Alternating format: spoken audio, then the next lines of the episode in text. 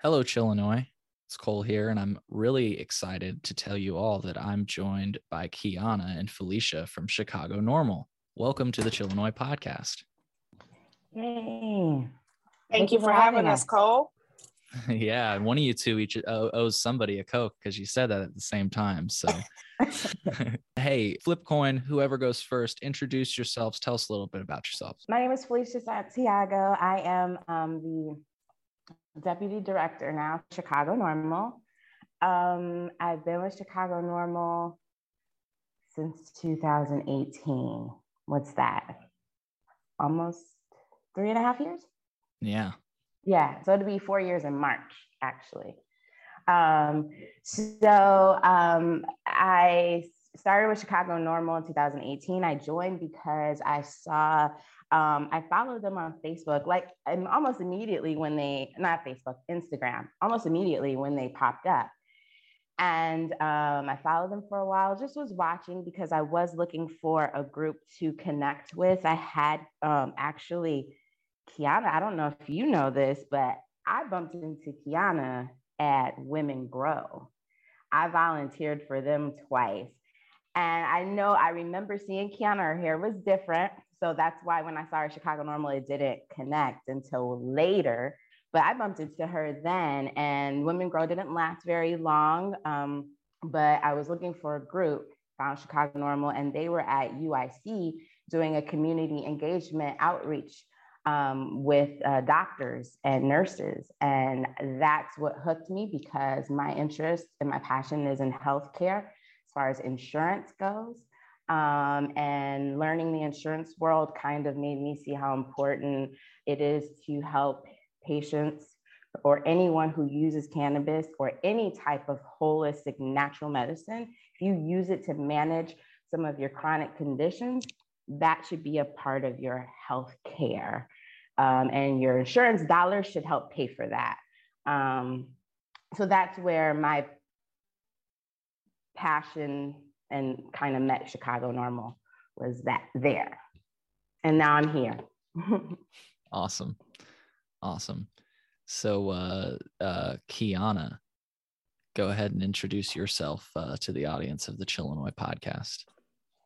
So, I am Kiana Hughes. I am the uh, executive director of Chicago NORML, uh, effective what September of 2021.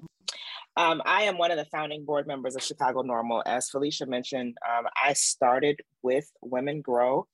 Uh, a friend of mine and I had started a, a, Chicago chapter. Actually, my friend started it and she just asked me to come and help her. And um, so I was like, yeah, sure. So, interestingly enough, um, Edie Moore was one of the speakers. She was our first speaker for that um, Women Grow thing and that's how I met her. And then from there, I kind of went on to do some other stuff with Women Grow, and I started a podcast. And um, even though I didn't even I didn't even call it a podcast back back then, but I started this thing called the Dope Show, and so I was just um, excited to just kind of talk about you know the cannabis industry and all the stuff that I was learning from uh, the exposure that I gained like through Women Grow and going to their stuff in Denver and wherever and really seeing that this was like a big thing that we weren't really talking about in the right way. Um, so in that podcast, actually, I, that's how I met Dante Townsend, and he was someone that I was interviewing on my podcast um, because he was a caregiver for his grandmother, and so we're just talking about all this different stuff as it relates to the medical program, and really just trying to like elevate that conversation in you know the Black community. And at that point, he's like, and his wife was there. I remember Carly, and she was pregnant, and it was so it was really just cute, some like way in the beginning type stuff. Um, and so he was like, "Yeah, you know, have you heard about about Illinois NORML?" And I was like, "Yeah, I had." Um, what's his name? Um, oh shoot! Oh oh, why Dan? am I not Dan? But and it's not Abraham Villegas. Kelvin. Justin. No, say someone else. Cole. Kelvin. No, not Calvin McCabe. All great people. I'm so mad I can't think of his name, but it's gonna come to me. He oh Avi Ali Nagib Ali Nagib. Yeah. So I had had him on the show um, to tell me a little bit about Illinois NORML, and he did. And so when Dante came on, he's like, "Yeah, you heard of Illinois NORML?" I'm like, "Yeah," and he's like, "Well, I was thinking about you know starting a you know, a Chicago chapter, like specifically a Chicago chapter to, you know, blah, blah, blah, all this stuff, right? So I was like, oh, that sounds like a great idea. You know, when y'all get that together, y'all come on back on the podcast and and we'll we'll talk about it on the, you know, on the dope show. Not even thinking that like he was gonna want me to be a part of it. So so um eventually, you know, we kind of gather up this this group of people that um, basically we're the people that we just kept seeing each other um, at, at all the different cannabis events, you know, that were being put on, whether it's Illinois Women in Cannabis or whatever. And we noticed like, okay, we are literally like we just keep running into each other over and over again. We should do this thing. So that was really the the start of uh, Chicago NORML. Um, some other things that I have done or do. Um, I eventually ended up going to Oaksterdam University for um, their classic program. So I won a scholarship to go there. That was like right before, right at the start of Chicago NORML. So that was like 2017. Um, and, you know, took their program and volunteered out there and did some stuff. So really learned a lot about the industry and like what things were, what was happening. Like I was really intrigued by what was going on in Oakland and their social equity program and all of that. Um, and at that point, we weren't even really talking about adult use in Illinois. You know, we still had, you know, Rauner was still in office, things were still kind of tight, so to speak. Um, but then when I got back, is really when those conversations really started to pick up and things really started to change, um, you know, in the state. And as really, as far as Chicago NORML is concerned, like our ability to just be involved in the industry on a totally different level um, and, and make those contributions. So that's that, you know, uh, I got a ton of other stuff. yeah. Well, hey, why don't we start here? Uh, what is like the mission of Chicago NORML for people that don't know about it? Tell us about it. Thank you. Um, the high. Chicago chapter of NORML. Not yet. I haven't even lit up. Oh, yet, but, I am. Um, so in addition to the overall you know chapter of the national organization for the reform of marijuana laws uh, the mm-hmm. chicago chapter strives specifically to ed- educate motivate communities of color um, to destigmatize the cannabis plant as a vehicle for health wellness political and economic empowerment um, and it was important for me to to read that and be specific about it because we specifically added that part to the the NORML national mission um, to really focus in on who we are and what it is that we came to do. And that really represents our four um, pillars the health mm-hmm. and wellness, um, political engagement, economic empowerment, and education. And those are the things that we really have, um, you know, worked to like focus on um, very specifically in communities of color awesome. That's that's that's great to hear. Uh obviously a great cause like something that we can all agree is some a, future we can fight for right? Um mm-hmm. tell can you tell us about well tell us about do you think that i mean this is a softball question admittedly. Okay. do you think that um we're at all close to accomplishing that goal yet Told you it was a softball question. um, Felicia, do you want to respond to that? Yeah, I would say definitely we've made a lot of good progress, um, but we're not there yet. We have a lot of work to do. And this is, we're still in round one, you know, this, this maybe it's the end of round one, but like this is a long marathon. This is not a sprint. Yeah. And um, we have to be very mindful of that. Like we are building something that's never been done before. We're making it, uh, oh, we're widening the lane for everyone. And that, that takes pioneers, which I consider a lot of our founding members, pioneers in this. You guys are the first to do a lot of these things, and you're taking a lot of hits for it, which makes people like me want to support you more because, like I said, it's never been done before. What we're trying to do, what we're trying to change, has never been done before. So, no, we're not there yet, but we we not where we were. That's well, right. And I'm gonna challenge that. I'm gonna actually mm-hmm. challenge you a little bit on that because I think as it relates to specifically the mission of Chicago NORML, mm-hmm. we are We're, we are successful in doing that. And I say that because I know for a fact that that that destigmatize and educate and and getting them to accept that part about in communities of color mm-hmm. that was hard right at first when we first started out and and it's funny that neither of us mentioned this part felicia. Felicia and i i know we met with the women growth thing and whatever but i was holding an educational session out in homewood illinois and mm-hmm. i was actually about to go because nobody showed up. And felicia came all the way from aurora uh, all the way out to me. She was the only person that showed up. I packed up I was getting ready to go. She comes in the door and I was like, oh, okay, well, you know what? Let's just sit down and we do it. I bring that up because that was one of the few places that would even allow me to mm-hmm. give that educational presentation in their space, right? People were not accepting the cannabis plant for right. anything certainly not in communities of color. There was an absolute stigma associated with it.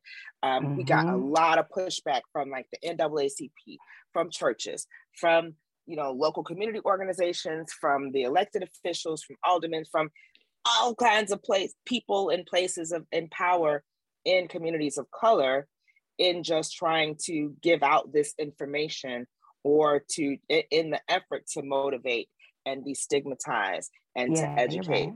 So mm-hmm. I, I, mm-hmm. only push back on that to say mm-hmm. where we mm-hmm. are now in Illinois and, and specifically where communities of color are now in Illinois is absolutely oh can I curse? I'm sorry. Is absolutely absolutely you can you can absolutely curse on the show. absolutely a testament to uh, the work that Chicago NORML has done, and I'm never going to concede that it's anything other than that. Yeah. Um, we were an integral part of that, mm-hmm. good, bad, or indifferent, and I don't want the um, the licensing shit to overshadow yeah the mission and the work.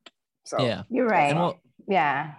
And we'll talk about licensing and stuff, but I agree that that as far as like acceptance of the culture uh you know um it, we're we're miles ahead of where we were in the past for example yeah. like uh i was I'll keep the details vague, but I was talking to somebody about the idea of doing cannabis stories in other places, right? Because I do the can- I do cannabis coverage here on this show, but somebody floated the idea of doing it through like a formal medium, and I was like, sure, yeah, but this is how it would look. And it was interesting because they considered it and they ended up saying no. But the point is that they considered it. A few yeah. years ago, if I would have said, Hey, you know, I'm thinking about covering cannabis news on, yeah. on your platform, they would have been like, What the fuck are you talking about? Are yeah. you fucking crazy? You know, that whole thing. So I gotta say, uh, Kiana, you got a great point there. Yeah. Let me ask let me ask you let me ask you this. Like how can our audience continue to support these efforts? Is there a way to to specifically like donate to chicago NORML? I want to make sure that our audience can continue to support you to to make sure that we can continue to destigmatize the plant and uh, like your mission says help people to accept the cannabis plant as a vehicle for health and wellness. Yeah political and economic empowerment. I wanted to include well, the rest of that because that's very important. Yes. Well, a simple way from my angle, um, how I started to support the mission was just by getting involved, volunteering um, is awesome way for me. Um, when I started with Chicago NORML, I had very little professional development um, skills, just just doing my regular job. And I say this all the time. I got a lot of my professional development through opportunities and networking within Chicago NORML just by volunteering. And now I'm put in leadership roles. And this was, I was getting experience that I don't have in my nine to five job that I've been at for 10 years. You see what I'm saying? So getting involved, it just donating your expertise, whatever it is you're good at, give it to the cannabis community because like it's a brand new industry and those skills are important. So, and they're going to support the industry as it grows. That's how you start participating. Um, of course, the basics, following us on social media and, and going to our website to donate. And hey, what's Chicago I'll Normal? Have, I'll have all this info in the podcast description. Yeah. But go ahead, tell us your website. Uh, yes, it's www.chicagonormal, N-O-R-M-L.org. Thank you. Um, you're welcome. And then it's a tab at the top that says get involved. And it just has all those things that um, with how you can get involved. Um, coming to our general meetings, we're back in the box because it's wintertime. So um, get on there, see what's up, ask questions. I like to do mix and mingling at the end. Um, we can talk one on one and see who's in the room. Like you'd be surprised who just pops up in the room. Like your next business partner could show up there. Like that's how you get involved, finding out who's who and start learning how to network. Um, that's what worked for me. And I've gotten a lot of business opportunities professionally outside of Chicago NORML because I was just in the room with people who had the same passion as me. Yeah. And that's how you kind of integrate yourself. Yeah, I, I, agree with Felicia on that. I'm a big, um, I am very much a person that's big on. Can you guys hear me? My my phone started ringing. Yeah. Um, I'm very much a person that's big on um, blooming where you're planted. You know, what it, whatever it is that you do well, whatever it is that you're passionate about um, chances are there is an opportunity for that in the cannabis industry. It's exactly what I did. Um, I've been doing educational development and curriculum development and design um, for almost 17 years now. And so when I started with Chicago NORML, uh, when we started Chicago NORML, we said, hey, we want to do some classes. So how I really got my feet wet in the thing is developing our training classes um, for Chicago NORML. And uh, that was a good thing. And it was a good springboard for me because at the time, the industry was not in a place where they really even cared about um, formal training and education. Um, there definitely was not the educational or academic, you know, opportunities. The landscape wasn't there yet, but I was able to do those things for Chicago NORML and then have that as something to show for when it was time, when you could actually get some money in the industry. The thing that I'll say about Felicia and what was uh, pivotal, I think, to her success and involvement and elevation, even within our organization, is that she was consistent and she was persistent. And her dedication was obvious. You know, she was willing to kind of jump in and be involved and do the work and not necessarily just like, yeah, she'd be willing to do whatever it she could do that you asked her to do, but also she wasn't just sitting there waiting on somebody to tell her to tell her what to do. So I think that's an important thing. We always get people that come and they they they want to volunteer, um, but they don't necessarily show up in the way that is um, most effective for us. And you know, Chicago NORML is kind of our baby, so we do you know try to pay attention to um, placing people where their strengths are. So I would say for anyone that wants to get involved with Chicago NORML or with any organization, um, you know, make sure that you understand what your strengths are and what you bring to the table and give some real thought and consideration to how you can contribute that to the organization. Because we, the good thing is we need a lot of help. So yeah, and it, we love collaboration like you like she said bringing your ideas to the table our ideas as long as the mission in end result is still the same we're all on the same page trying to achieve the same goal mm-hmm. but and we takes... do need money we do need oh, money oh so, yeah and if you don't uh, have is it time, easy we will take your money easy to donate on chicagonorml.org Yeah. absolutely perfect it, or become a member or sponsor all the things all those things Cool. Um, let me just see. I was gonna say, um, yeah, if you if you join, um, if you go to chicagonorml.org, you'll actually see at the top page Um, they're doing mm-hmm. a current uh, current promotion. Um, that was for, Giving Tuesday. Yeah. Um, which was an awesome initiative that we did. And this, I think that one's still open. It's not open on in social media anymore because it's timed, but this one's still open. If you click that little uh, banner at the top, it takes you to um, home is where the harvest is. So what we're doing is we're collaborating with, um, see collaboration, uh, collaborating with Soul and Wellness, um, which is owned by Tiffany Reynolds over in Pilsen. So if you haven't One been there, founding, go, she is one of our founding board members. Yes, she is. And um, that's like when we are meeting together, um, we usually go there to meet in person for our general meetings in the summertime, spring and summer is usually mm-hmm. there. Um, so what we're doing is we're raising funds so that she uh, can do um, gift a certain number of, I think, five um, classes. So people who are medical patients can learn how to do their own home grow. And then we're also raising funds so that she can help them get uh, grow kits as well. So that's what that was for. Um, so that's where home is, where the harvest is. You click um, donate at the bottom and you can donate what, whichever one you want. Or you can log in, become a member. If you don't want to do that, just click the X and you can just donate right there.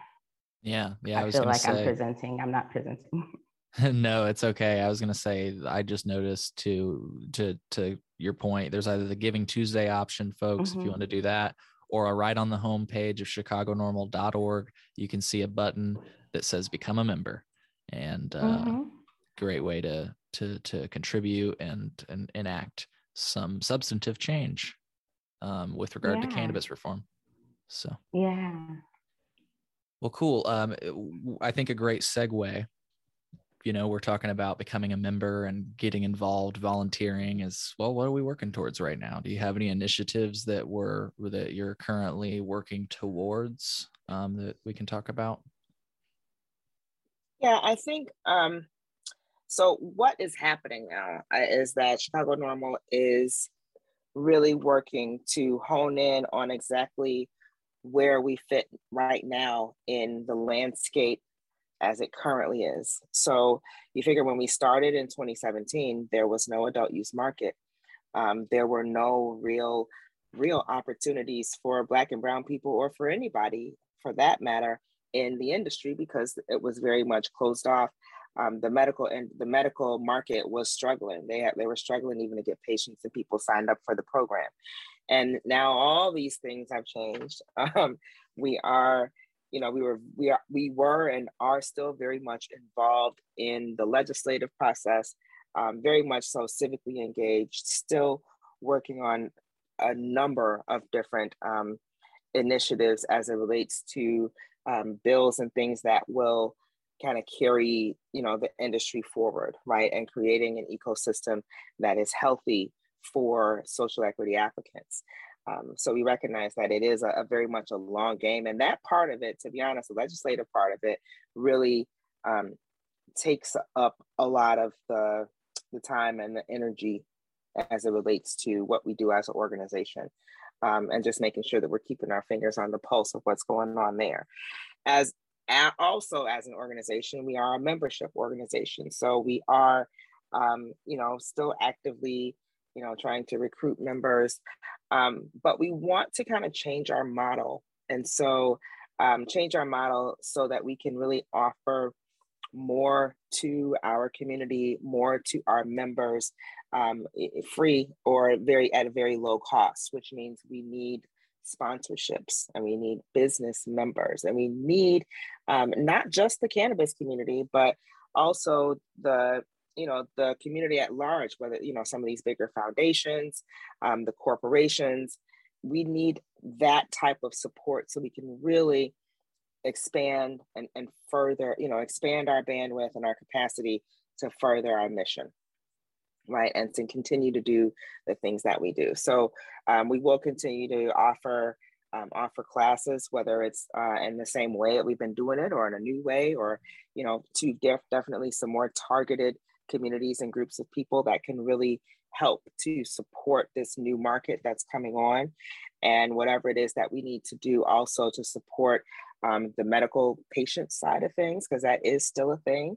It's not all just about mm-hmm. the adult use side. So we got to keep our eyes on a lot of different things. And um, you know we're in the process of just developing some some of those new initiatives and being a lot more um, just more focused and figuring out where where we're most needed right now right so there's mm-hmm. still a mm-hmm. big need for education but now you know we need to do a little bit more with educating doctors and mm-hmm. and people in the medical fields as well as uh, some of these new business owners and you know it's it's huge right and we have um, you know about two to three two to three hundred members and um, several thousand supporters and people that follow us and look to us to give them information and, and to tell them about what's going on so um, we are you know going to keep doing that and doing that in the best way that we can and hopefully with more support um, from the cannabis community and the community at large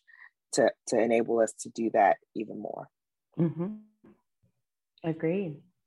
Well said. Very well said. Um, can I? Um, I want to ask uh, because those those initiatives that you're talking about, like mm-hmm. center around like education and getting kind of righting the wrongs of history. With regard, I'm talking about the topic of social equity. Mm-hmm. Um, I wanted to ask a specific, like, like specifically, is there any laws that, or anything with, yeah, anything with regard to our current law that you think uh, could could be better? And I guess just to like maybe kick off this conversation, if if if it, if that felt like a vague question, um, for example, I think all people should have the right to grow cannabis, not just medical cannabis patients. Mm-hmm. Um, I think that the plant count is a little too restrictive although I'm thankful that we can grow five. Just just a little too. We should be able to grow more. Um, yeah. Any any. Uh, this is just a interesting conversation I think always to have. Is there anything that could make the law um, better? I have another idea that I want to cast by you, but I want to give you guys an opportunity to uh, let's let's talk and talk about ideas. Uh, do you want to tackle that first, or no? You can go ahead because I have to think. well, uh, I'm gonna be a little bit selfish. So, as an ancillary business owner and as an educator, um, I would love for there to. I think there needs to be a lot more support for um, non-licensed, um, non-plant touching ancillary cannabis businesses to support the licensed businesses. And I think that there is, I not I think I know for a fact that there is uh, opportunity for some social equity um, resources and a social equity designation for that group of people. And that's something that is woefully missing from our, our laws and regulations as they stand now. So um, that's definitely something that I would like to see change. Um, you know, there are changes that could absolutely be made to the application process as far as the licensing aspect is concerned. I with all that I know and all that I've seen, I still don't really know what the answer is. Um, you know, I've talked to some very smart people um, who are proponents of whether it be mm, quote unquote merit based or a lottery or some combination of them. Um, you know, people that are much smarter than me and much more experienced than me and that have seen a lot more around the country as far as what works and what doesn't. Um, mm. But I don't, I don't know. I just know that that needs to change, and I, sure. I am certainly uh, willing to be a part of the the the group that figures out how it needs to change, or certainly contribute some ideas for what that might look like. But I, I don't want to talk about that here because I don't, I really don't know. Yeah, no, it's um, something that we've admittedly talked about, and I I tr- I try to like cover all sides, but I admittedly don't know either. You know, like yeah, I know something like, needs to change, but what's the change?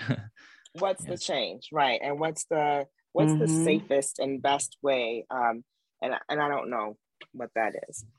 Um, so yeah, those are probably two of the biggest things. You know, I could definitely see some different license types being added, some um, you know, kind of you know, putting some tiers and different levels Gosh, in the, the tiers, license yeah. types that are there. Yeah, um, I definitely want to see some. If we're going to keep the whole social equity designation and the various uh, definitions that are included in there, I'd like to see a couple more definitions or, or, you know characteristics thrown in there, and I would love to see those things be weighted. I'd like to see the points for them uh, kind of be weighted and measured out in uh, in order of impact, right? In order of so, uh, for example, I feel like if I went to jail for cannabis and I served time, mm-hmm. I feel mm-hmm. like I should get more points. Okay. If I live in the community and I've lived in this community my whole life and I've just seen it all, I should get more points than just someone who is just like marginally affected, right? Or than someone who, you know, if we're going to keep that controversial um, slave master clause as it's as it's lovingly referred to if we're going to keep that cool. But that can't be worth the same amount of points as as the people whose lives were impacted right. you know so those are some of the um the main ideas main ways that i think the law could could be changed yeah, and really quick, just for folks that don't maybe you didn't know what you were referring to, um, I'm going to try to explain it. Feel free to you know feel free to the slave master clause. I'm sorry. I... no, it's a it's okay. The slave master clause, though, for folks that didn't know, it's like this like loophole that some people figured out about how to make the, themselves qualified as a social equity candidate. Correct me if I'm wrong, but the way that they did it, let's just use myself as an example because I'm about as and wide as say, the wall. Uh, uh, let me just be mm-hmm. clear: it's not a it's not a loophole. It's yeah. not a loophole. It's it is in the definition as it is written in You're the right. law. You're so right. So that it, is a shortcoming of the law. That is not to me a um, a judgment on the people that went that way. So that's where Kiana Hughes is coming from. Go ahead. Thank you for clarifying that though, because that's very important. The way I phrased it, people could have uh, misunderstood right. and like think that I was like, I, what I was going to say though is that the reason people oppose though mm-hmm. the what we're calling the slave master clause is because somebody like myself that's as wide as the wall behind me i use that just to joke they could hire 10 people that fit the definition and by effect fit that definition which is just like look like you said it's part of the law so no knock on people that did that good for them for for hiring a diverse set but if if like you say the real point is that that should be weighted differently mm-hmm. compared to a true social equity candidate, right? So. Yeah, I mean, and, and it was it was definitely something that was able to be exploited. So you know, hiring is used loosely, yeah. um, and how does that even apply if there isn't actually a business yet? So you're hiring and supposedly paying these people and putting them on the payroll allegedly, and saying that you have this. But the other part that I want to bring out about that is that it really wasn't that many. Um, that was a very low number of applicants that qualified under that. And I wish I knew the number. I think it was like 11, maybe mm. um, total, like in, in out of the 4,000. Yeah. Um, so that really wasn't as detrimental as it could have been. And my main point was just that if if that's going to count, then they don't get as many points as the people that went to jail. That's all. Yeah. yeah. I, I would say so, which I would consider low hanging fruit for some changes that need to be made is um, just employee protection right, um, particularly for, um, you know, especially for medical patients. Um, I think that, I think that's low hanging fruit. I do know a lot of employers are not no longer testing for THC, but not all of them. They're not required to. Um, but right. you know, some that are more liberal or in their thoughts, you know, job companies, big companies, especially like the one that I work for, they don't test for THC at all, and and they're more forward thinking. Some companies aren't like that, right? Um, and that's not quite fair for those who, especially if you know you have a qualifying condition, um, you shouldn't. Your job should not punish you for what form of medication you use, especially if you're able to do your job um, yeah. and uh, according to the requirements that you know your job requires. If you can do your job, you sh- there's no reason why you should get fired for it. So I think that's important, um, and I don't think that's a big ask at all. No, it's just like, I mean, plenty of people. Let me just give an easy example. Some people Mm-hmm. require ADHD medication. Mm-hmm. And if you have a prescription, you're able to show, hey, doc, yeah, I, my doctor gave this to me. That's the reason there are some amphetamines in my bloodstream. Mm-hmm. Oh, okay, gotcha. My, but you know, Yep. there's, you know what I mean? So it'd be nice to see like uh, cannabis treated equally with regard to that. That's a really good Absolutely. suggestion. Agreed. I would also, I don't know if this is something that would have to happen legislatively, but I think physicians should definitely um, be more educated on it as not as coming from a political standpoint, but more from a scientific standpoint, um, so that they can um, listen better to the, their patients who want to try um, cannabis. And I'm not just talking about THC, I'm talking about CBD and, and Right. CBN and all those other cannabinoids and terpenes that probably might be better than giving them a pill.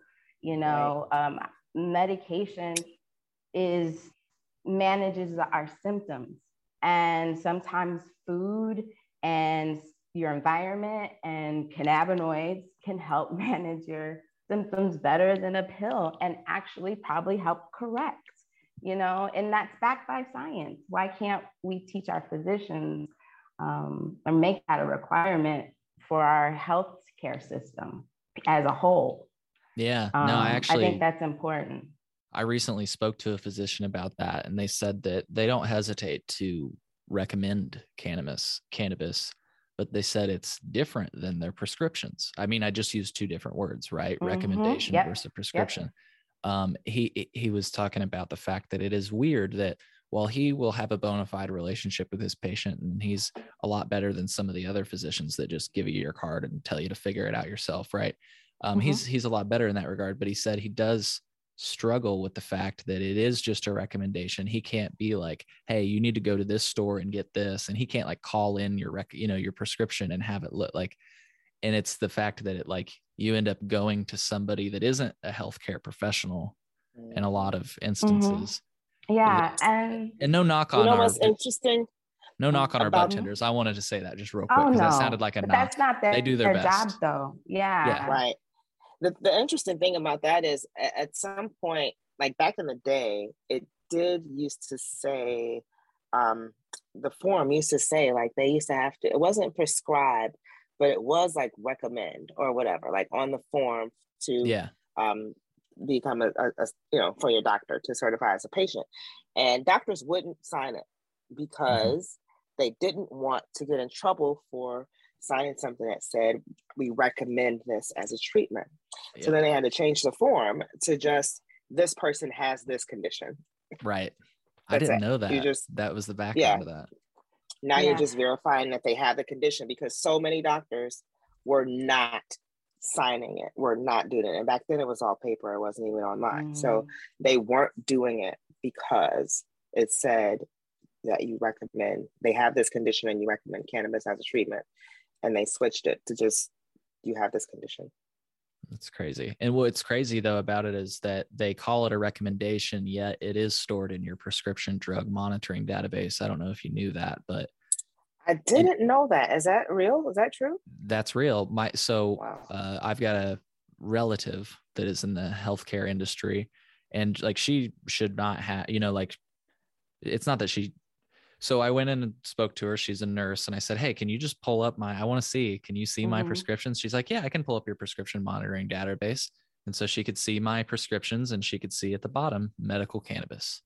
Mm. Um, but it not not like specifically what you bought and when and all of that but just No, that no, you no, were no, a nothing. medical cannabis bingo, just a card that's holder. Yeah. interesting okay yeah, yeah. wow Hmm. It's kind of funny because on one hand they call it a recommendation, on the other hand they keep track of it. In the, yeah like a That's interesting. And well, because your doctor does need to know that when Yeah, yeah. prescribing, your pharmacist needs to know that when prescribing, For sure. um, which is why they share information. Um, but it just amazes me how the healthcare industry and, and the cannabis industry, like they, they both have governing bodies, they both have or have compliance and regulation and all this Mhm. other. It's like a mirror almost. And it's like, why aren't they married? You know? Well, they just like, got to figure out how the, um, because if you can grow it, why would you mm-hmm. buy it mm-hmm. from a pharmaceutical company? Right. And if they can, you know, the the synthetic version of it is all mm-hmm. is already FDA approved and it's out there. So if you could get the real, why would you buy a synthetic? You know what I'm saying? Like mm-hmm. it, it, mm-hmm. needs to be once they figure out how, really how the how big pharma can really make money from it. You know, once it's federally legal and big yeah. pharma can then big farm pills and stuff off of yeah. it. Yeah. yeah. Yeah. And grow their and own that, supply or you know, be a part of that yeah. market. That makes me sad though. I uh-huh. don't in my perfect my perfect world is big pharma is the giant that that needs to kind of be slayed a little. Like, yeah, like chill. Yeah. You're not the only way people can heal. Okay. Yeah, and You're people not. will still use your will stuff. still use people, you. They still use your stuff. People still use people use opioids in in conjunction with cannabis because sometimes you know, sometimes that's what you need. You need something yeah. that's a little bit stronger. Sometimes yep. weed is just to help manage it, maybe in yep. between opioid doses, or so you don't have to. And that's what's so, so sad about that's what's so sad about the the way that the opioid alternative program has been used a lot. Apparently, what I've heard, and it's it's not like I'm saying this is a universal truth, but what I've heard mm-hmm. is that when people try to sign up for the opioid alternative or to get a medical card, sometimes doctors will say, "Look, you're either staying on the pain pills or you're going on cannabis and that's that you're not doing both and that's so unfortunate because oftentimes what they're trying to do is they're trying to protect themselves from becoming addicted to the opiates mm-hmm. so as they mm-hmm. start to wean themselves off they start to increase their cannabis use yeah. right and it's so unfortunate yep. that our healthcare professionals aren't aren't i mean they should have for for like out of all people be cognizant of that's why they're using it right but yeah, like you said, it goes back to your point. yeah. And I talked to so many like middle aged people who will be like, I don't like the pills. My back, I've been having chronic back pain since I'm yep. 20, it's my 20, now I'm 60. And I don't want to use, I don't like taking the pills. Those pills turn me into a zombie. They turn, you know? and I here is a specific age group that is dealing with that. And yeah. speaking of this conversation, we have this conversation all the time on 420, which um, every 420 we do a health and wellness fair. And we have really deep ass conversations from men's health, which is my personal favorite because I produce that segment every year. Um, but men's health discussions, we talk about how, not just regular what cannabis CBD does to your body, it's how do you have a conversation with your doctor about that you use weed?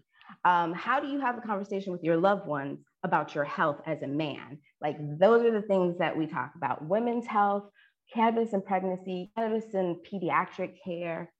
We were, and we talked with a lot of healthcare professionals, doctors, um, subject, subject matter experts, having like real interesting, unique conversations, especially, and most of them are people of color, having these conversations, educating um, our community on the, the health benefits, not just the economic benefits, the co- political benefits that's in our po- um, pillars, but also how it benefits your health.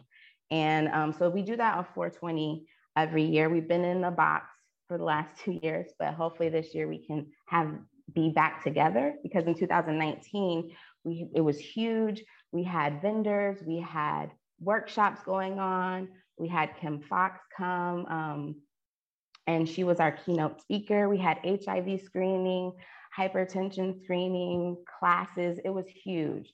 Um, so we're trying to hopefully the world is healthy enough we can get back to doing that in person because it was really dope experience. And yeah, we like to party, you know, but we really, we, for us, 420, we take it back to the patients. And then we, we, you know, really educate people on the medical side of it. It's my favorite event also. Hell yeah. Well, hey, are we are we doing okay on time? I know we have a scheduled uh, until 12:30, yeah. but I just wanted to make sure we're okay on time. Cool. Mm-hmm. Cool cuz uh uh, my next question will maybe lead. Uh, we'll maybe get to licenses after this, but uh, mm-hmm. It, this in, it's like uh, involved in this conversation. You know, we're talking about what how can we change the law to make it better.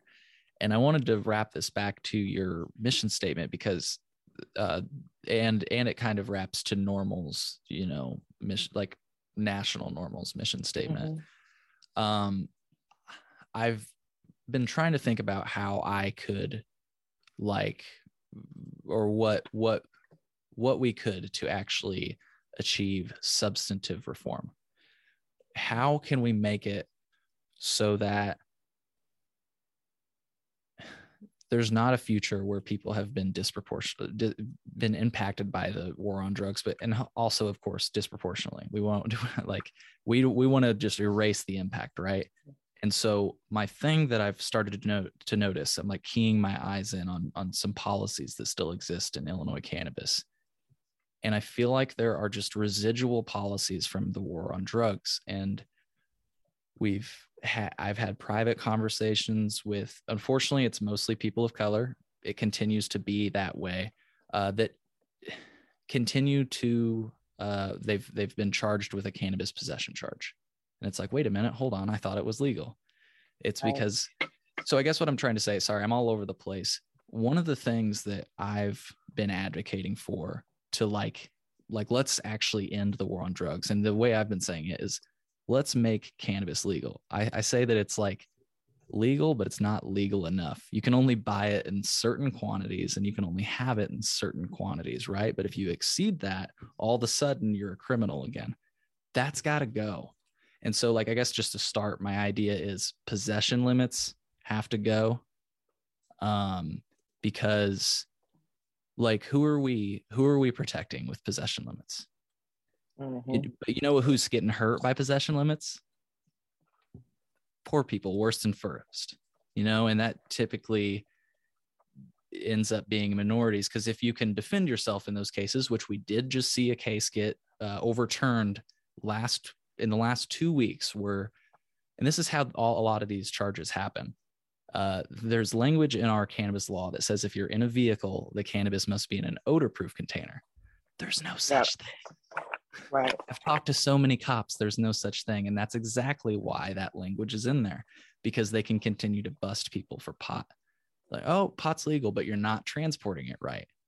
So you get a class A misdemeanor, which by the way is the equivalent of like domestic abuse um, it's pretty crazy, you know. So I've talked to a few different attorneys um, that continue to defend cannabis possession charges. Do you agree that one of the ways that we could actually make some substantive reform in Illinois and um, in cannabis and hopefully like actually in the war on drugs is to axe the idea of possession limits? Yeah, I think uh, I think at maybe at the upper limits where you know where distribution is a real possibility. Um, so I'm talking, you know, not not a few ounces, but sure.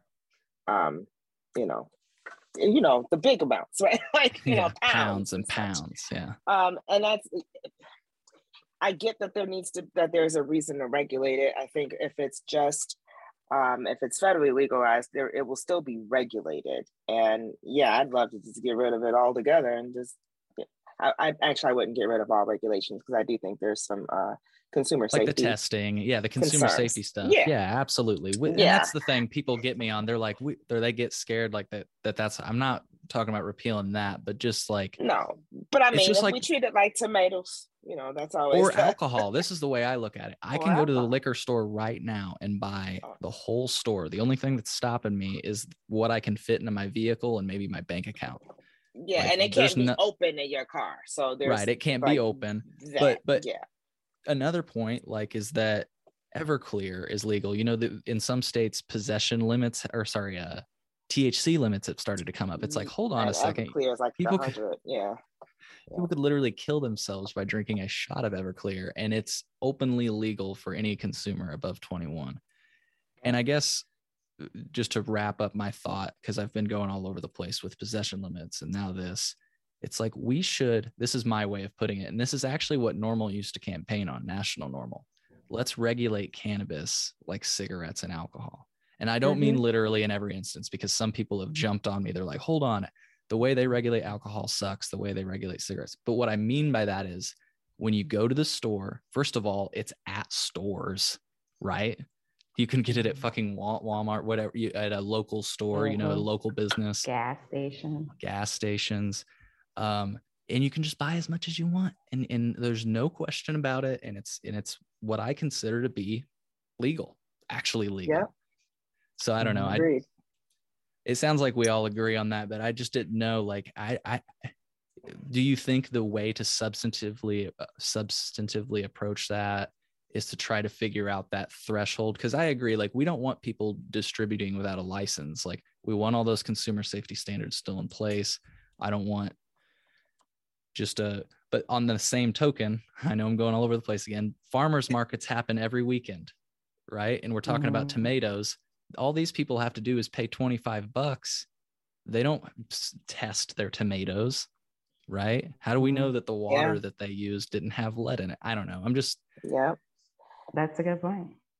Yeah. Yeah, you are I mean, you're not wrong in what you say. It's Mm-mm. it's a lot of what we so, think and believe about cannabis is just because it's always been that way and how people stigma just mm-hmm. yeah ahead, I think in that problem identifies it, that problem exposes the big problem. Like it's all effed up. We're we're not doing any of the shit right, mm-hmm. anyways. Mm-hmm.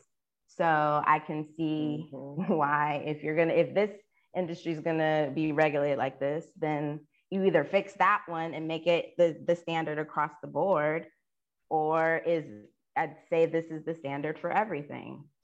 You know, this so, is why I think and and but what I would like to see different though, if we're gonna if we're talking about at the federal level, um, I have mm-hmm. a fundamental issue with any discussion of legalizing cannabis and allowing people to make money off of it. Um, specifically, you know, white people. Sorry, Cole, um, but allowing rich white men to get richer um, without giving some consideration to, hate to sound cliche, but the people who were you know, disproportionately impacted and harmed by the war on drugs, which typically means black and brown people and poor people. Mm-hmm. and you know people from disenfranchised or just you know dis you know impoverished communities and things like that. So any discussion of legalization at the federal level for me uh, and i am working you know actively working with different groups to help make this happen um, it needs to include some discussion of social equity and cannabis justice from a real um, and mm-hmm. thorough perspective. So, not just a program that is housed in one section of this law, but how is this showing and reflected in every aspect? How is it holistically involved and approached uh, from the federal level? Um, mm-hmm. Um, and, and and sometimes, and from what I'm seeing, sometimes that's really just going to mean making sure that what you do at the federal level doesn't mess it up for the work that we've done at the state level, right? And making sure yeah. that because some of the things that were out, you know, with the uh, with the More Act and a couple other things that it's like, well, hold on, now you doing this, and you really messing up what we've been doing at the state level, or you're you're adding on an extra layer, you know, of of of money and and and adding an additional barrier to entry for people mm-hmm. of color, and we remove that down here, but now you making it happen at the, you know, so mm. that um yeah. that to me is what federal legalization is all about. I don't even know what your question was cole. I just started talking. No it's okay. It's okay. I wanted to say too i wanted to kind of reiterate what i think you were saying because i thought it was funny what you're saying you're like sorry sorry you don't want it to be white people sorry cole but what you meant is like coca-cola amazon fucking Mike, you know, all these big ass fucking yeah. bald white dudes that are running these big yeah, companies. Yeah, I mean, I yeah, I can't. I would love to. Ones. I would love to be capitalized, and yeah, thank you. That that makes me feel good. But um, so uh, we were just talking about though uh, to get back to, I I just I am wanting to see a future because I had this conversation the other day where somebody was like, they were like, um, I was talking about possession limits and I was talking about that court case that got overturned, and they're like, you know, we need to we need to focus on the important things that allow people that haven't been able to get involved in this industry to get involved in this industry. And she, they were like I, I just talked to this person the other day that served time you know for cannabis possession charges and i'm like no but that's exactly it. I want to end this whole cycle. Like your dad your your family member you you shouldn't be able to have your life at all impacted for just simply possessing a certain amount of sub- something that should that is quote unquote legal you know? So um but i think this is where i want to wrap it back around to your uh mission i think the way and correct me if i'm wrong or like tell me if you agree i think we could achieve it maybe what i'm talking about through your mission you know if our mission is to normalize cannabis a lot of these things that I'm comparing, you know, I'm using the uh, example of farmers markets and alcohol and cigarettes. These are mm-hmm. things that are normalized in our society. So, my question being, how do we make this happen? The answer, I think, is in your mission statement normalizing cannabis. Yeah. Mm. Yeah. Destigmatize. like the light bulb. And yeah. The only way you do that is through education, right? The stigma exists because there was a, a concerted educational campaign to make us believe what we believe about cannabis. And so we have to be just as we put forth just as much of a concerted educational campaign to undo that. Um, and you know, it, we're not out here by ourselves, but we do need to make sure that the people that are doing it are, um, you know, given the right information, and that we're, you know, really doing it effectively and responsibly. Yeah. Let, yeah. Let's not forget that all these policies came around when there was a big anti-war se- sentiment and a civil rights sentiment. They were trying yeah. to they were trying to get in the way of these movements that challenge the establishment, right?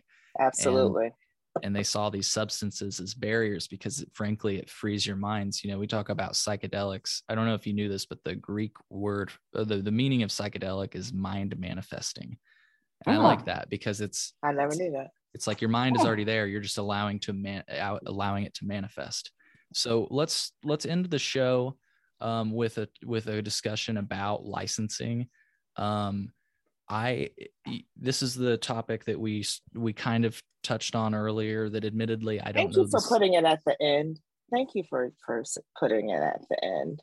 For sure. Because, yeah because it's so like nowadays that's all anybody wants to talk to talk about or talk yeah i wanted about. to talk about some positive stuff i wanted to talk about our ideas of how we could improve things make things better in the world and then you know let's talk about the shitstorm that is licensing.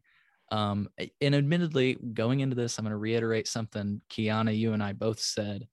I i don't know the answer to this but um i guess just to start the conversation i feel like we added unnecessary barriers to entry to a process in which it was supposed to give people that have been unafforded chances we were supposed to afford them chances right? And it just seems unfortunate that you needed like a legal team and so much capital. I mean you already need a legal team and a lot of capital to get in the cannabis industries anyway in just in the cannabis industry anyway. You know you want to be able to be legally protected and you want to make sure you can build your facilities to code. All of that shit costs a lot of money anyways. But then we add on all these licensing fees and then we add on the fact that you can buy you can buy you can submit multiple applications thus allowing you to increase your odds and in turn decreasing the odds of folks that frankly weren't capitalized enough to do that. That's a long way of saying that I think, not that I know the answer, but I think that we should have taken a more open license approach. Nothing like um, uh, Oregon, which we saw prices hit the bottom of the barrel and uh, frankly things weren't good for people. I want to see somewhere in the middle where it's like it's easy to get a cannabis license. Like for example in oklahoma right now you can go online i say this all the time pay with your mastercard and by the end of the day you'll have a cannabis license. And if you've got the building you can open it up and you're good to go right? Just like other businesses frankly. Like if you wanted to open up a local convenience store and you wanted to sell liquor well you can open up the convenience store. You need to make sure to get that liquor license. As soon as you do you know you're good to go. Um, I just wish we had a system that was closer to that because if we did, it's like, you know, we've seen 40 licenses issued. And we just saw grownin.com report that the super case for dispensaries is set for next week or sorry, next month or actually this month. It's in a ne- in, in a few weeks. Um, and so hopefully we'll finally see more people of color and the folks that we've been intending to see uh, the supposed legislative intent of this law hopefully we'll see those people get these licenses but my thing is like just in retrospect if we had taken some sort of open approach where it was just like traditional you pay you get a license i feel like today right now we would see pe- these people that we're talking about operating. Uh, any- yeah i definitely i agree with you on that. Um, i feel like you know what i would support is the idea of you get the license and you prove yourself after you get the license. And if you don't prove then you you know then the license is revoked. So a much more um, you know the the idea of this merit based system is kind of um, you know I, I think it's kind of some it's some bullshit. I'll, I'll just say that 100% because really all you need is someone who has the right templates that have um, you know and that have now the thing is they can't just be templates that won in other states because illinois was different. And so i think a lot of the people that didn't win they kind of went with um, you know maybe companies that used templates where they won in other states that didn't really do much to adjust it for what was happening and what was different and unique about Illinois. So that's there's just the truth of the matter there. But personally, I think it would be better from a business perspective if you didn't even have to do that um, up front before you even get the license, right? Because what whatever you put in there, you have to actually make it happen. So if it was a matter of you get the license and then you have X number of time, a number of months or whatever to bring that thing to fruition and then you're inspected based on what the law is not about these you know bs plans that you went and spent tens of thousands of dollars for and you know that people just been regurgitating over and over again. So i would like to see something like that. Um, i'm you know i'm coming around on my thoughts on what it means to have an open market um, and I, I still would I still would support the way we did it in Illinois as far as having a limited number that we put out at first, right? And just being measured in the number that you uh, release at a time. Sure. Um, because, you know, we, we just want, we don't want to just let all the toothpaste out the tube and, and then have a big mess to clean up. Um, right now, we're cleaning up a mess where it's just a little bit of toothpaste. Yeah. But, you know, so uh, yeah, those are some of my thoughts on what it would look like to really change that, um, change that process up. You know, and I'm not against like the lottery thing. I'm I'm not. I don't know how else you would figure out, um, you know, unless it's first come first serve or whatever. But yeah, you know, to me, only, if if go ahead. I was just gonna say the only thing I'd say about the lottery is if they would have just been a little bit more transparent with it. But yeah, I, I think the lottery, I mean, it's the idea that you're not, you know, weighing anything in anybody's favor. It's all random.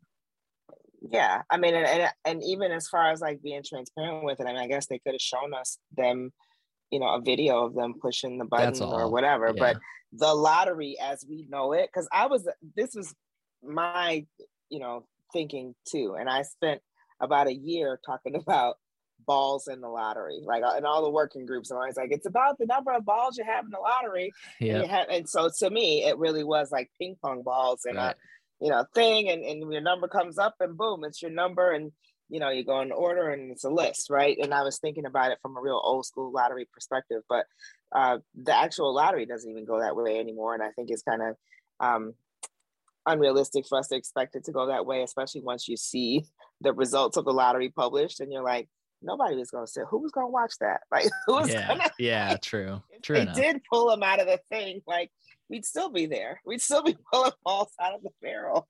right. Hell yeah. That'd be a huge ass um, barrel too. Um, Who's mm-hmm. going to watch that? Like, Yeah. Nobody. Felicia, I was going to give you any room in case you had. Um, I would. I'm don't really have much to say about this whole process. What I have been learning and watching, and just seeing how um, what it takes to get your voice just heard by the state and the negotiations that it takes the the legwork that it takes to get them to come to the table with you and listen and then how you know how you get laws and and things changed so that you can do business mm-hmm. um, and just seeing how the world works I, I we can talk about these perfect scenario perfect world scenarios but in order to get that it just I and it's frustrating to see and for me hard to participate in. Um, but I definitely feel like I'm in the learning curve of just watching it happen. Yeah. And hopefully, like I say, I support the pioneers who are like at the front trying to figure it all out because I just hope when it's my turn that it like y'all have that figured out. I'm okay with waiting and supporting, learning the business, watching this shit unfold like a soap opera. And and then when it's you know play on the level you can play and and when it's your turn you know be thankful for the those who came before you. But i don't this this um my point is um this whole process has really opened my eyes to see how the world it works and how important it is to really get involved in your community and mm-hmm. and know who's the who are the decision makers and how to bring them to how to get to their table or you bring them to your table.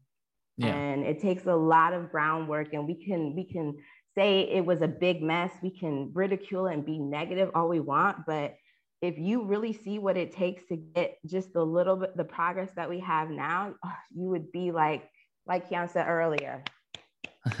Yeah like because yeah. it, it's exhausting to see how this how things get done it's really right. exhausting many of us that are doing it most well the ones that people that i work closest with this is our first time even being involved mm-hmm. in you know being so civically engaged and so involved in the legislative process and really learning all that stuff you learned in eighth grade about how it's mm-hmm. supposed to work, like, and really learning it from a practical perspective. Um, I was never involved in politics or anything like that in any real way, other than I was in student government. Like, I've been in student government since junior high school.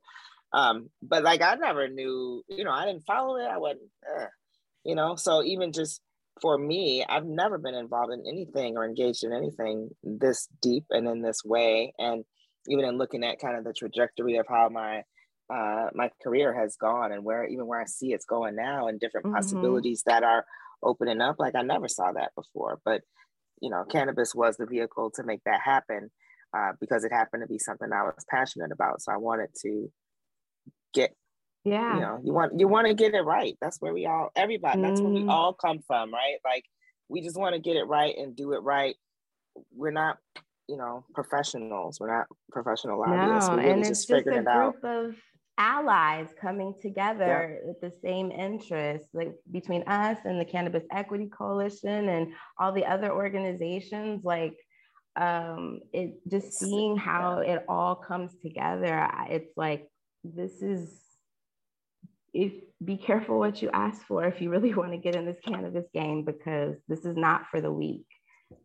Um, and and it's not a short, it's not a get rich quick like Mm-mm. not no. at all. Yeah. yeah. Well said. Eh, so just to wrap up the topic of uh, licensing, um, my last question is admittedly tough to ask and uh, you know I'll just I'll just ask it right. Um, I've heard nothing but great things from Edie Moore uh, about Edie Moore.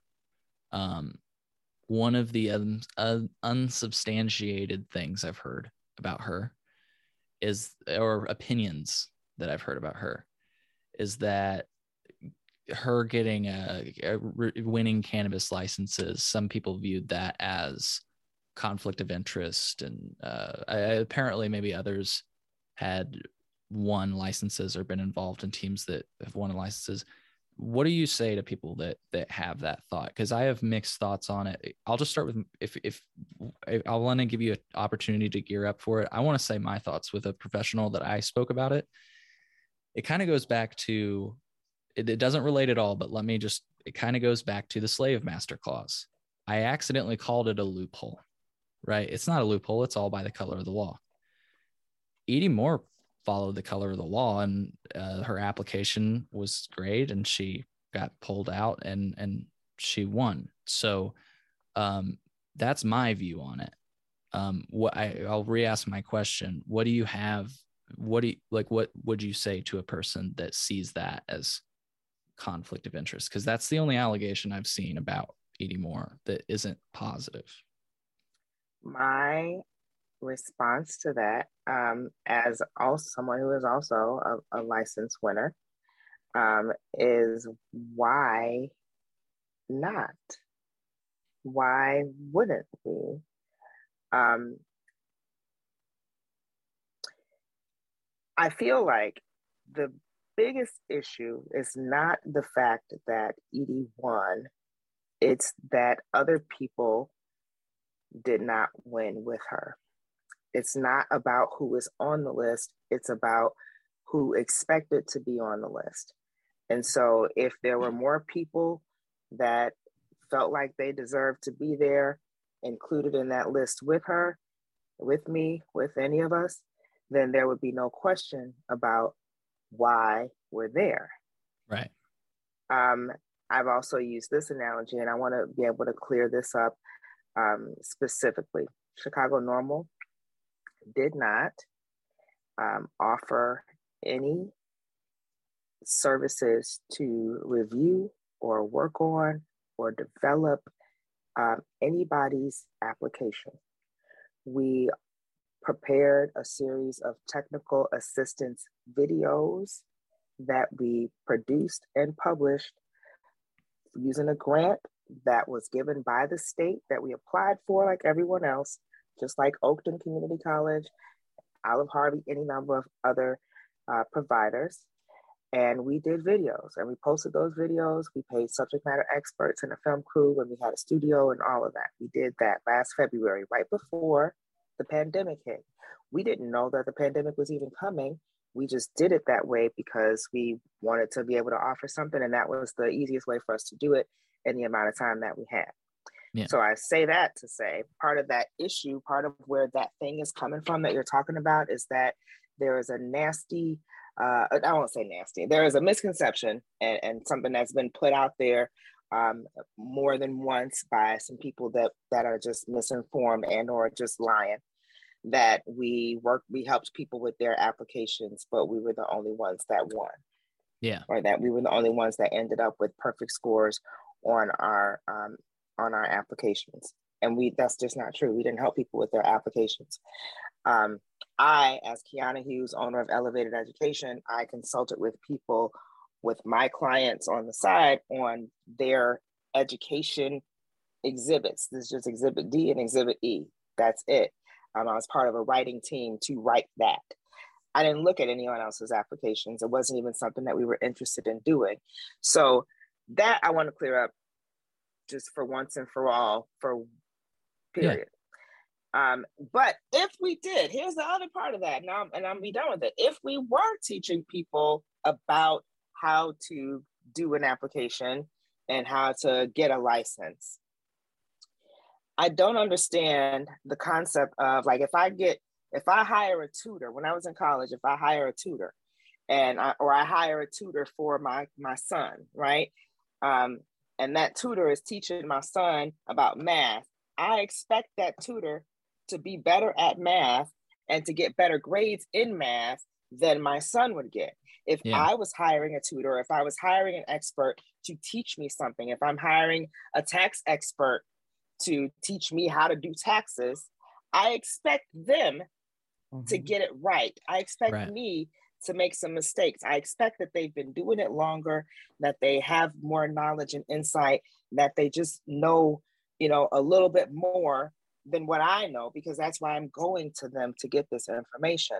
So I would absolutely expect someone that that started a nonprofit organization long before any of this was a thing, before anybody knew it was coming, period, before there was any kind of landscape for it, um, and who had actually who was one of the only freaking people, Black people, that won last time, I would expect them to win this time.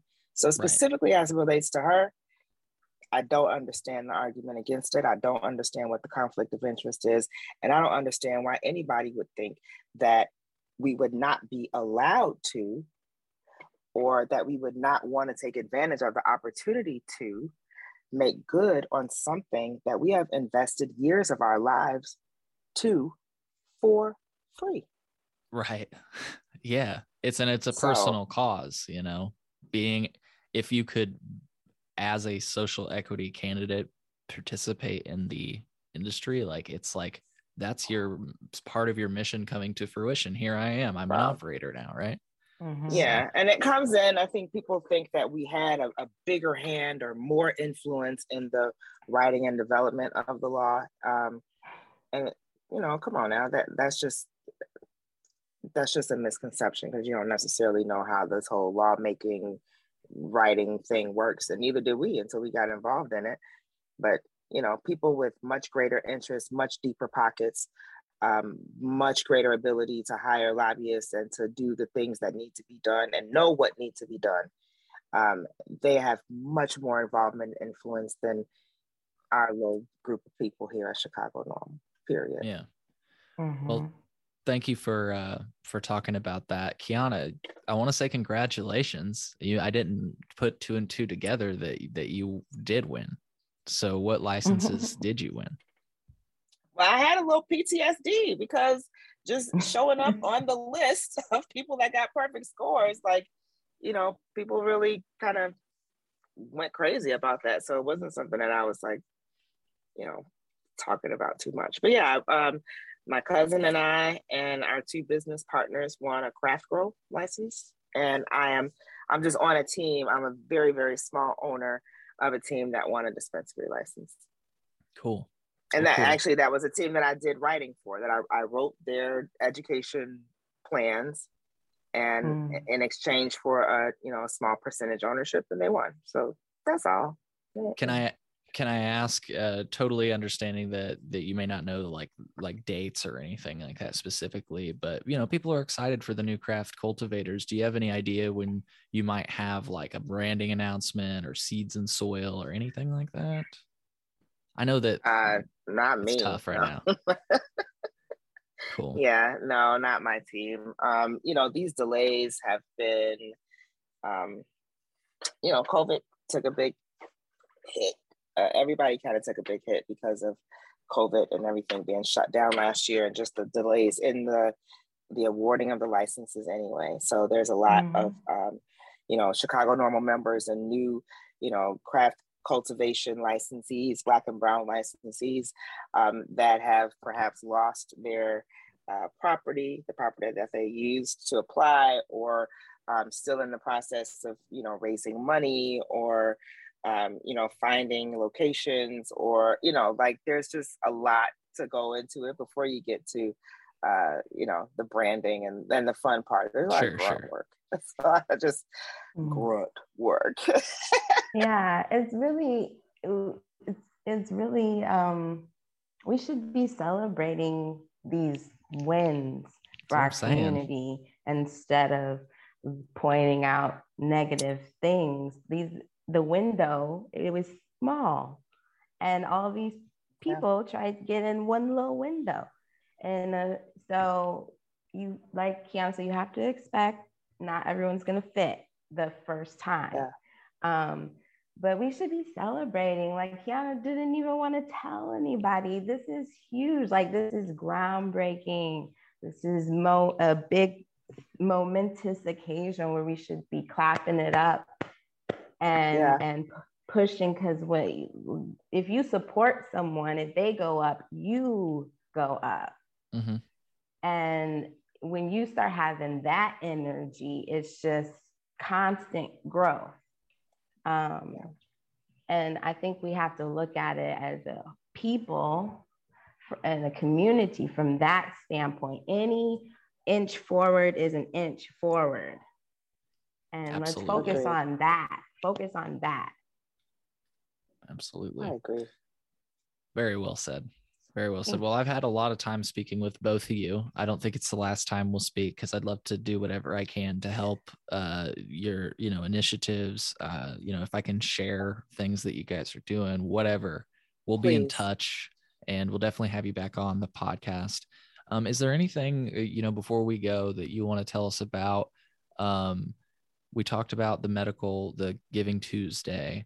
Um, is there anything else that exciting? Anything you want to um, so on the 18th of December, um, Soul and Wellness is having like this um, holiday pajama party, and we'll be there. It's a pop up. We'll have some merch, selling some merch, um, getting rid of the old, and gonna have some new merch coming in next year. So we'll be there. We're also oh oh oh oh oh. This is a good one. Um, we have collaborated with a cooking company from Ohio called For the Love of Dough. Um, and it's going to be look go to our ig at chicago NORML. We're good we collaborated and created our own holiday cookie. Um, and so those will be on sale. And so they're uh, it's just ra- it's just a way to raise money. And people like cookies during the holidays. So it's like a cornbread cookie. Um, and it's going to have like this cbd infused honey butter It's going to be mm. really dope. So you can pre-order. Pre-order will come out. I think the media team is going to push it out this weekend, and you can pre-order and pick it up from the pop-up on at Soul and Wellness on December 18th, 6 to 10 p.m. So follow Chicago NORML and follow Soul and Wellness because that's where you'll see all that information. Well said. Kiana, anything else? Good stuff. Um, we typically do an annual um, lobby day workshop on the King holiday. So that is um, in the works. It's going to happen next year, just like it happens every year. And just stay tuned. You know, follow us on all our social media. Um, subscribe mm-hmm. to our website, chicagonorml.org. Um, yeah, just check us out, man. Support mm-hmm. us. We, we need the support. Yeah. And we appreciate, uh, mm-hmm. you know, you having us and yeah. um, introducing us to your audience. And I personally just want to congratulate you um, and commend your dedication and um, your consistency with your podcast. So I've never actually listened to it, but I think I follow I follow mm-hmm. you on mm-hmm. Instagram, and I you come up. You are always going live. Like I see it. I don't always have time to like mm-hmm. tune in, but I was like, ah, Chillinois. Oh, okay, okay, he's still doing it. Um, I know how hard that can be to do consistently. I would love to get back into that space, but even just to motivate myself and to um, organize my life in such a way that I would that I'm able to do it has been a, challenge. So I I am always um, admiring anyone who who does it and does it well and and really sticks in there and grinds it out because I know it's not easy. That means yeah. a lot. That means a lot for you to say because it, it it's you know just plugging away. I don't get paid to do this, you know, and it's just because I care yet. about the subject, you know. Just do it yeah. for the love. Yeah, I love yeah. it for the love. That. Yep. So Absolutely. uh so yeah folks you heard it go to chicagonorml.org we're going to have the website and the social media in the podcast description if you go to chicagonorml.org it's super easy to subscribe uh, on the home page, there's a little section that says subscribe, enter in your first name um, and your email address, click sign up, and you're good to go. From there, you can also become a member. And uh, really important, folks, to follow them on social media so that you can, you know, keep keep in the loop of what is going on. You know, you said that you've got that announcement coming this weekend. Uh, so you'll be able to catch that as it comes out, folks. And do what you can to support Chicago NORML and folks like them that are fighting for what what I call substantive change, substantive reform in cannabis industry. And I think your uh, mission and everything you're doing go a long way towards that. So I want to thank you again for the work that you do, for your time, and uh, please stay in touch if there's any way we can help at all. Um, we'd love to. Absolutely. Great. Absolutely. Look forward to it. Illinois. Uh, we will see you next time. Uh, hang in there, and we hope you have a great holiday. We're not going to have too many more podcasts coming out before the end of the new year. We've got a few more though, including uh, an episode with Tommy Chong, uh, uh, some other craft cultivators that have won licenses, and much more. So you've got some exciting stuff that'll get you through the holidays. But I just wanted to announce formally that we will be slowing down to enjoy our holiday. So take care, chillin'.